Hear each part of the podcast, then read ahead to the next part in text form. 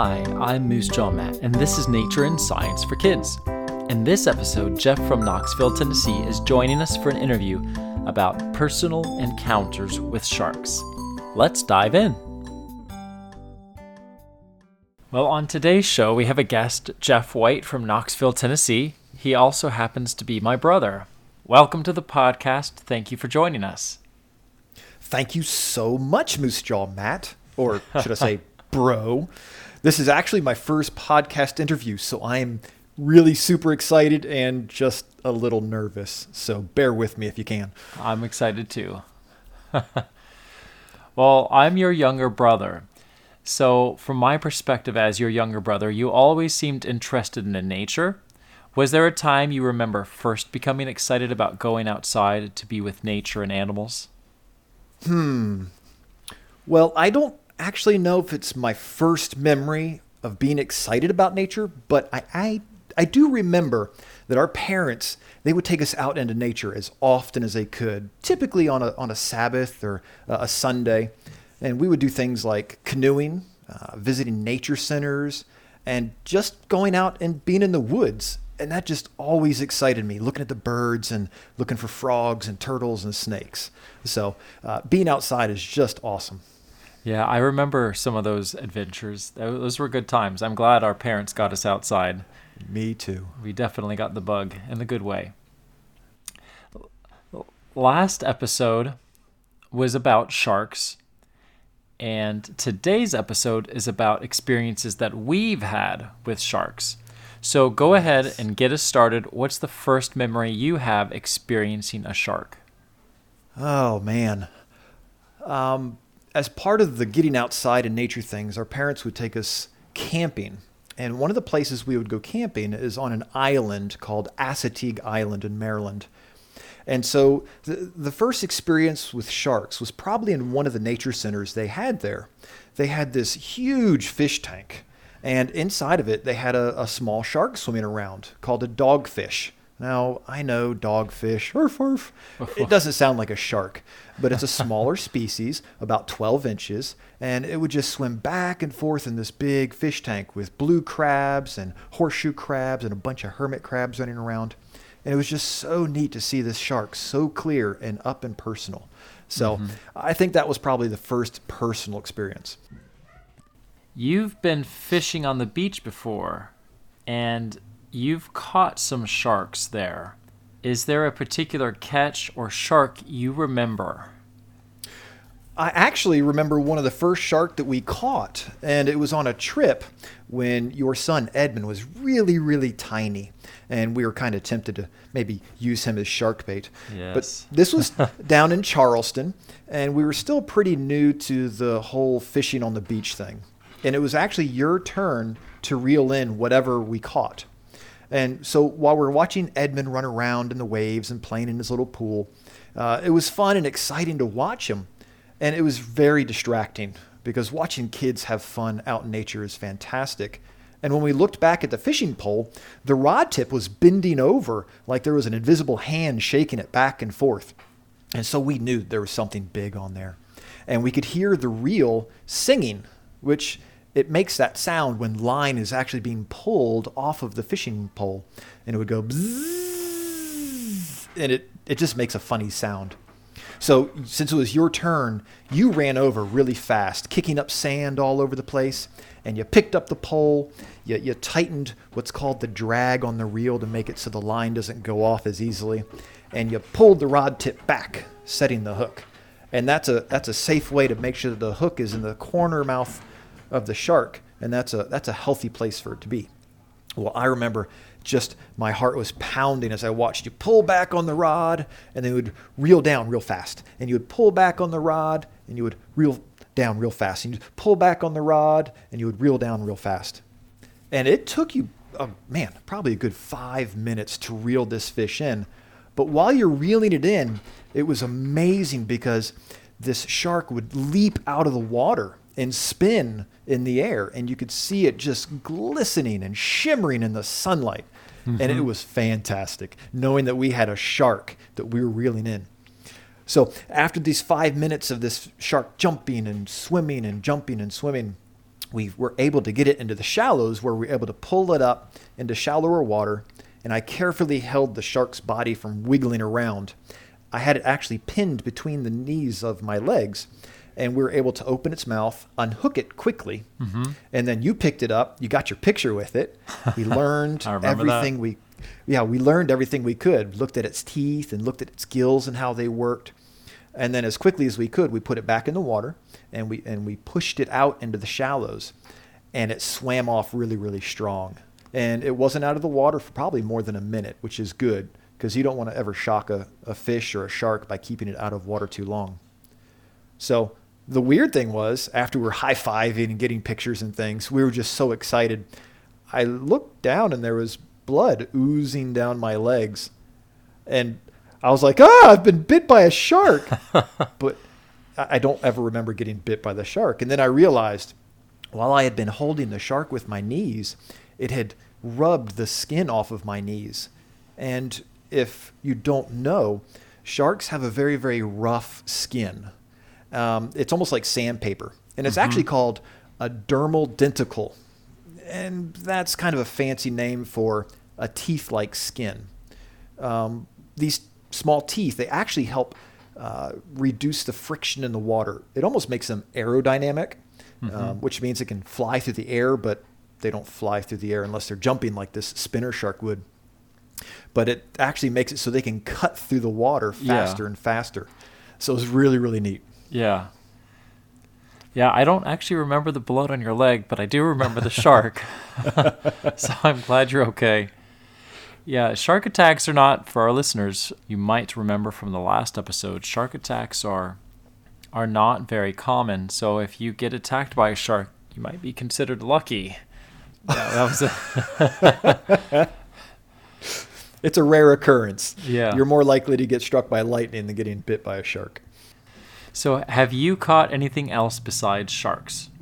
Oh, yes. There are many things out of the beach that you can catch. And that's one of the exciting things about fishing at the beach. You never know what you're going to possibly hook into. We've caught uh, bluefish, which are beautiful blue uh, fish, and they have really sharp teeth. There's redfish, and this is sounding actually like a, a story that I read as a child, I'm sure. But there's also stingrays and skates, and stingrays are part of the shark family, and they actually have a sharp barb on their tail. And skates are also part of the shark family, but they don't have the stinger like a stingray. And sometimes I even catch some sun rays because I didn't get, put sunscreen on and I burnt. Sunrays.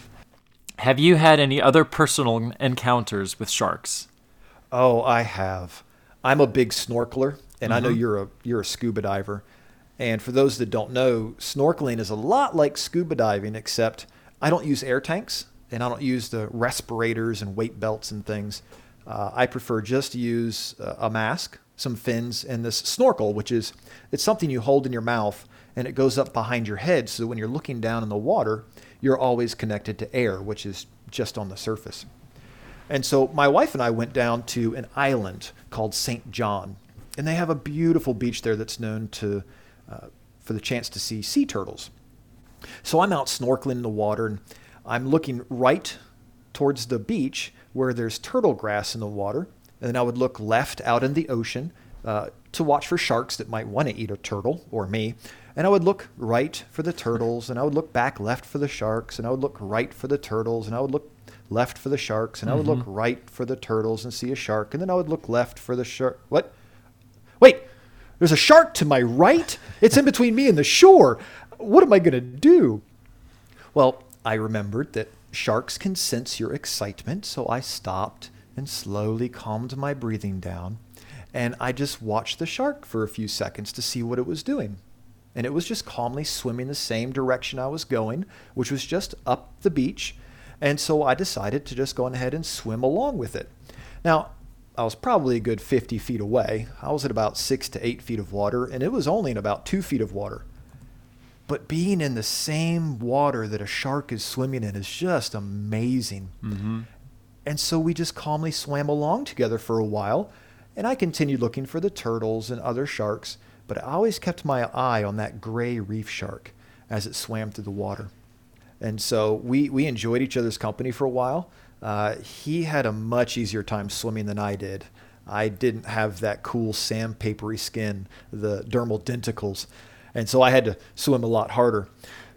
But after a little while, it decided it got closer to me and closer and closer, and then it just swam a large circle around me. And when it was back between the shore and I, it swam directly at me. And I don't know about you, but having a four to five foot shark swimming directly at you is a little nerve wracking. It is. But I just, I, I just took a deep breath and relaxed my heart, and I lifted my feet up a little bit and curled into a ball on the surface, and it swam right beneath me. And That's swam, neat. Yeah, it just it just swam off into the open ocean, and it was a really really neat experience, and I'm always going to remember remember that uh, shark friend that I made that day. Swimming with a shark is really cool, really uh, nerve wracking. It's all mixed together, but you definitely don't forget the experience. Never. You've mentioned to me that shark teeth fascinate you. Uh, tell us why they fascinate you. Oh, I'd, I'd rather them fascinate me than bite into me. Yeah, that's true. But shark's teeth are slightly different than our teeth. We, as an adult human, we have 32 teeth, and we use our teeth to slice or to bite and chew. There's several purposes that different teeth uh, do. But sharks, they can have up to 3,000 teeth in their mouth, and they have five rows of teeth. And so their mouth is just packed full of teeth. But one of the reasons why they have so many teeth is they're temporary, they're not meant to last. It's because of the way they use their teeth. They're grabbing onto slippery little fish or maybe a hard shelled turtle. And so it's very easy for one of their teeth to pop out or to break or Mm-hmm. to get dull. And then once they grab that piece of meat, they have to thrash about because they can't chew. And when they tear off a piece of meat, they have to swallow it whole. So remember, sharks, always swallow your food whole with your mouth closed, please. You know, it's all about etiquette here. yes. But in all of that thrashing about, the, those teeth get damaged quickly. But Mhm. God, God planned ahead. He knew how sharks had to use their teeth. And so he made a way for them to actually have replacements. See, the sharks are only biting and using the first row or two. And so when one of those teeth pops out, there's another tooth behind it that will just slide up into place. Mm-hmm. And so there's always teeth that are constantly being replaced. And if you're careful, when you're walking along the shore looking at seashells and such, you might find one of those teeth that have washed up on the shore. And I've found hundreds of them.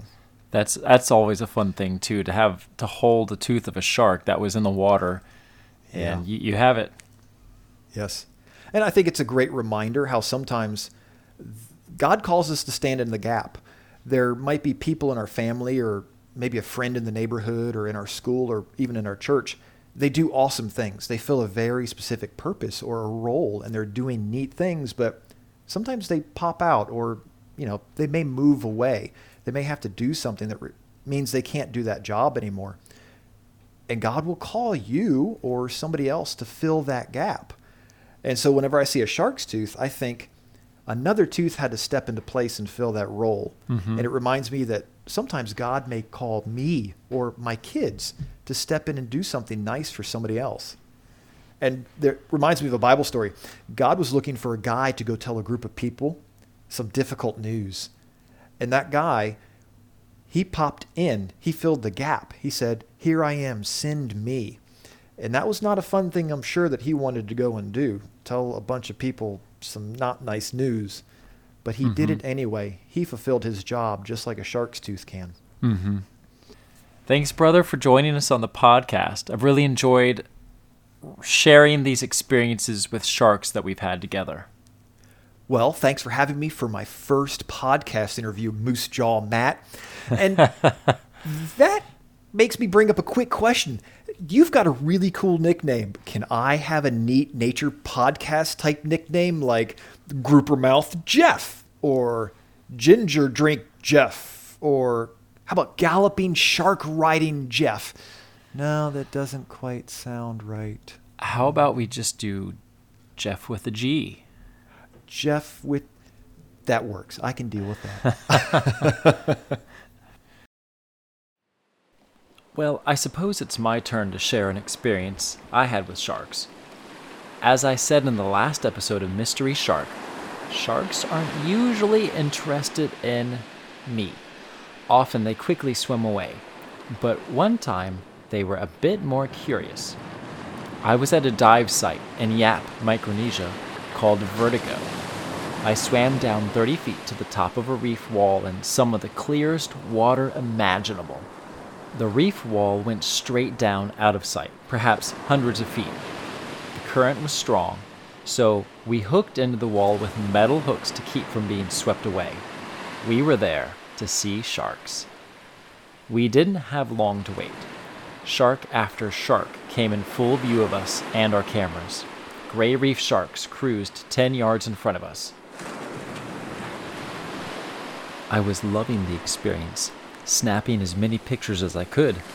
I was so enthralled with the sharks in front of me, enthralled means engrossed, enraptured, focused on, that I almost didn't see the shark coming from just above and behind me. A black tip reef shark, one of my favorites, even if a little startling. I wanted to get better pictures, so I moved slightly lower on the wall and leaned out toward the sharks, pushing the camera as close as I could. But as I moved closer to the sharks, they moved closer to me.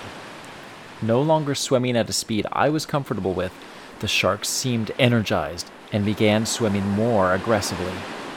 I looked up at the dive master, higher on the reef wall, who gestured in no uncertain terms that it was time for me to go back up closer to him. Time to go. The rest of the dive was mostly uneventful, besides a shark swimming from out of nowhere right under us. Let's just say it was a little unnerving. The rest of the dive was uneventful, but getting to the boat was eventful. There were dozens of sharks swimming around in the water below us when we went to the surface. The problem was that the dive boat didn't come to get us. We could see it bobbing in the water, so we called for the driver. No response. After a quick conversation, the four of us decided that two of us would swim to the boat on the surface, you know, looking like shark food, while the other two of the group bobbed in the water, waiting, you know, looking like shark food.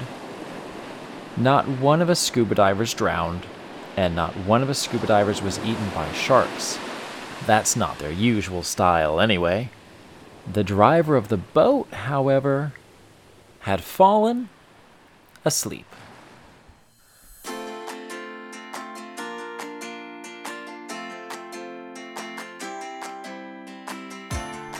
I'd like to say thank you to Jason from the Green Mountain State, Vermont, and Linda from the donor state, Oregon. No, never mind. They are our most recent patron supporters. You too can be a supporter with Patreon we have recently changed the supporter options and included some brand new merchandise. We have stickers and t shirts now available. Check out the link in the episode notes for more details. Thank you for all your support and kind words. We have passed the 2,000 download mark and are pacing around 1,000 downloads each month. It feels good to know that others are enjoying this podcast along with me. If you haven't already left a review on your podcast platform, please consider doing that right now. Every little bit helps. Finally, look on Facebook for pictures of our shark experiences.